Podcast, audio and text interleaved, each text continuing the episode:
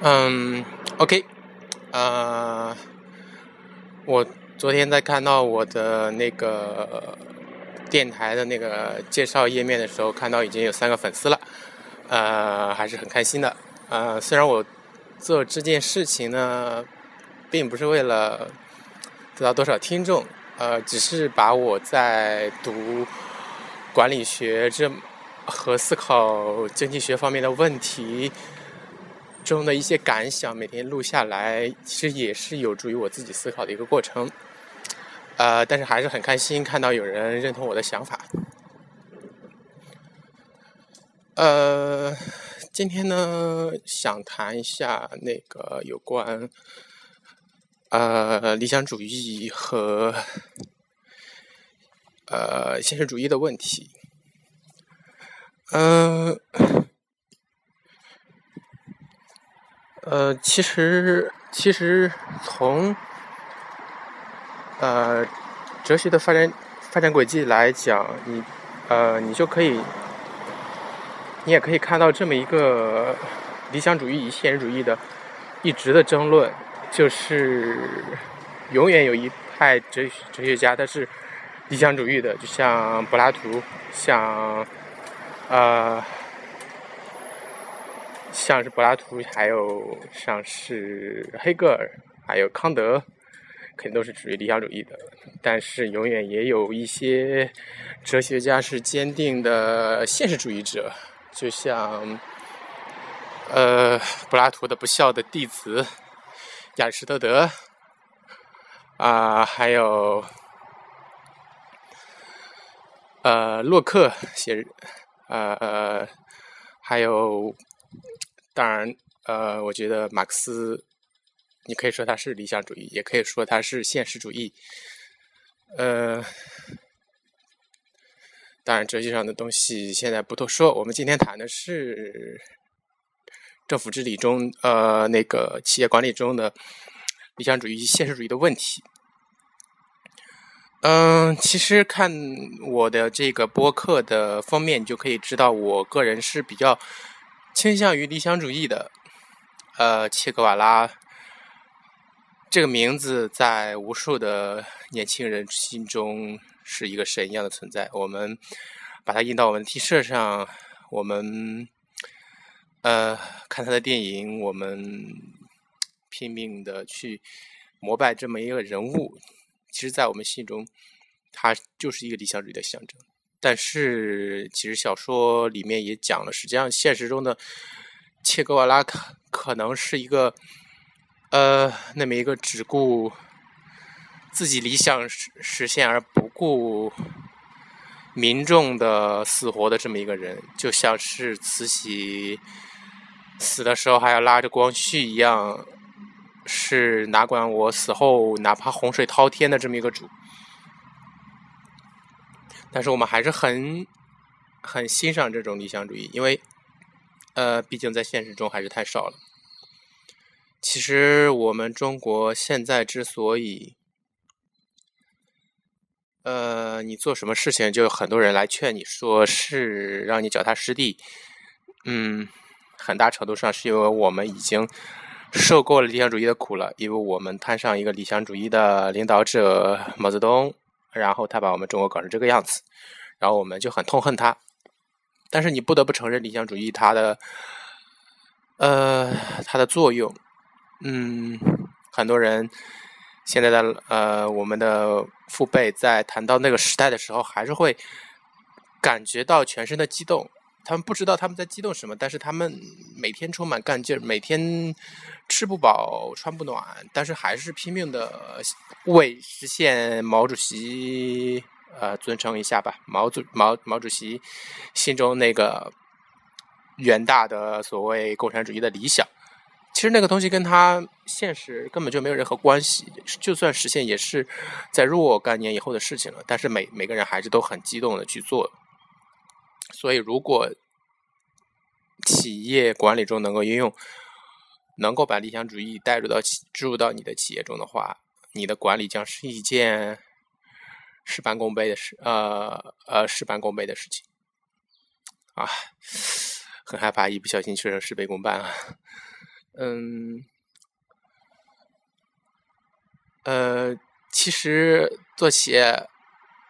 来说，很像是就是宗教。嗯，我们看到宗教的这么一个结构的来来看的话，你你就会很羡慕宗教，因为他们不需要很多的管理，然后他们的信众都是每天很自发的去做一些他们宗教中所提倡的事情，比如呃每每年的麦加朝圣都会引起这么多人的这么大的拥挤，这么多人的踩踏，大家就是为了看一眼传说中的那个圣石在那里。然后每天每个穆斯林都要做礼拜，都要进行呃跪拜，然后没有任何人去鞭策他，没有任何人去呃进行任何激励，但是他们还是能够坚持不懈的做下去。其实这就是一个理想主义的因素在里面。嗯。但是仅仅靠理想主义是远远不够的，嗯，因为理想主义毕竟只是一个空头支票，嗯，如果你想在现实中做事情的话，你还是要落到实处，嗯，就比如，好像每一个传销组织都可以。无中生有，都可以用一些很虚幻的，比如成功、呃羞耻心这些字眼去笼络一大帮人，为他们个人的呃欲望来买单。但是为他们这很明显也是属于理想主义，一个小小的人有一个大大的梦想，但是。这种东西永最后永远都是有破灭的一天，因为它就像吹气球，你气球它的厚度是是一定的，如如果你不停的往里面吹气的话，最后总有破灭的一天。就就像是麦道夫的骗局，呃，还有中国很多的，比如说啊德隆系的骗局。很多的这种融资的骗局都是用一个上家的，用一个下家的钱去笼络住一个上家，然后再不断的发展至下线。嗯，总有一天会破灭的。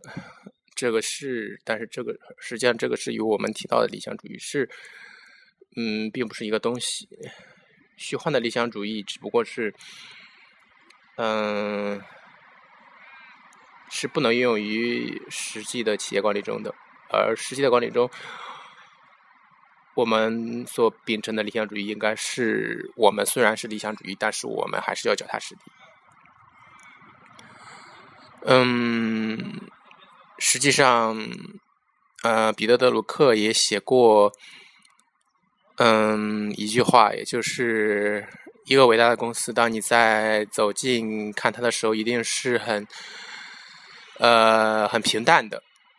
嗯，因为在现实的生活中、现实的做事情中，其实就是一个这么一个模式，不可能时时刻刻都是那么激动人心的。如果是时时刻刻都是激动人心的话，那么你的热情也很容易被耗尽，你只能够去平平淡淡的做一些事情，就像我们。看宫崎骏的漫漫啊，宫崎骏的动漫一样，我们都知道那是伟大的动画片，但是你看的时候，你还是感到时时刻刻会感觉到很平淡。与一些其他的作品相比，比如说更加喜闻乐见的《名侦探柯南》、呃《灌篮高手》、啊《圣斗士星矢》等等，他没有，他没有。一个时刻是那样大喊大叫的，在说什么理想呀，说什么未来啊这些事情，他就是在平淡的描写生生活，但是他的细微之中有很多很多的闪光点，有很多很多你会那么揪一下心的过程，这个就是伟大的作品，这个就是伟大作品和平庸作品的不同之处。我不是说呃名侦探柯南不伟大，不是说灌篮高手不伟大，我只是说他们的他们处在不同的层次。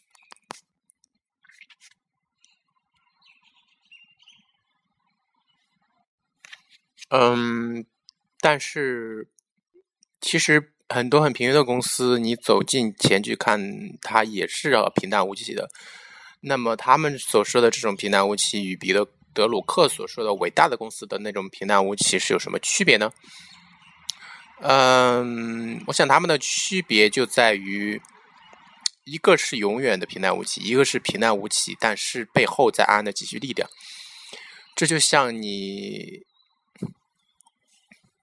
在黎明前的黑暗和永久的黑暗的区别一样，你在呃。